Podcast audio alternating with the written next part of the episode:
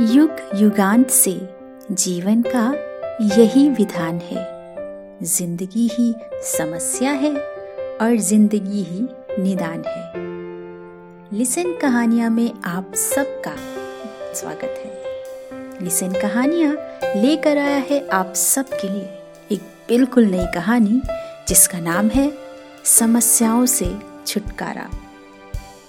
एक बार एक बहुत गरीब आदमी था। जो कि रोज काम करता और पैसे कमाता था।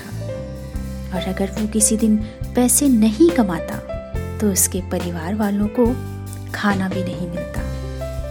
वो दिन रात मेहनत करता था, जिससे उसके घर वालों को कभी भूखा ना रहना पड़े।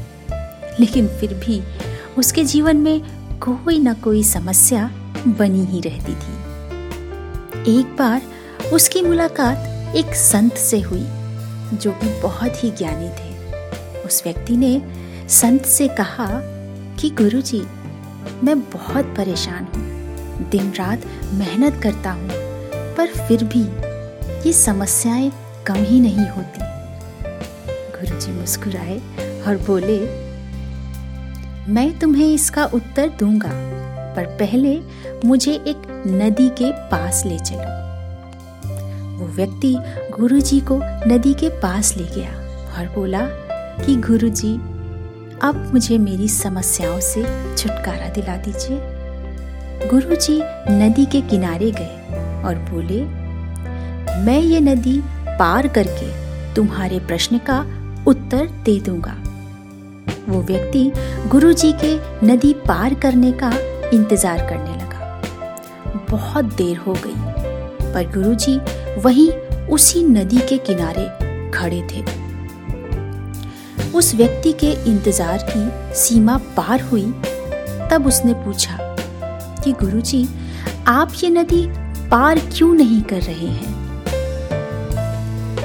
गुरुजी बोले कि मैं ये नदी सूखने का इंतज़ार कर रहा हूँ। जब ये नदी सूख जाएगी तो मैं पार कर लूँगा। ये सुनकर वो व्यक्ति अचंभित रह गया और बोला, पर गुरु जी ये नदी तो कभी भी नहीं सूखेगी। गुरु जी मुस्कुराए और बोले, यही तो मैं तुम्हें समझाना चाहता हूँ कि समस्या हमारे जीवन में इसी नदी की तरह है। अगर जीवन में आगे बढ़ना है तो परेशानियों से होकर ही गुजरना पड़ेगा। जीवन में कभी भी कोई परेशानी आए, कोई समस्या आए तो उसका सामना दृढ़ता से और पूरे आत्मविश्वास से करना चाहिए। ना कि परेशानियों से भागना चाहिए। पृथ्वी पर ऐसा कोई भी व्यक्ति नहीं है जिसको समस्या ना हो। और ऐसी कोई भी समस्या नहीं है जिसका कोई समाधान ना हो।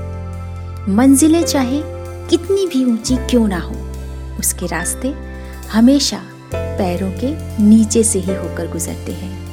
और चलते चलते इतना कहना चाहूँगी कि रोज रोज गिर कर भी मुकम्मल खड़ा हूँ। ऐ मुश्किलों देखो कि मैं तुमसे कितना बड़ा हूँ। आई होप कि आज की कहानी और उसमें छिपी हुई सीख आपको पसंद आई होगी। Thank you for listening listen कहानियाँ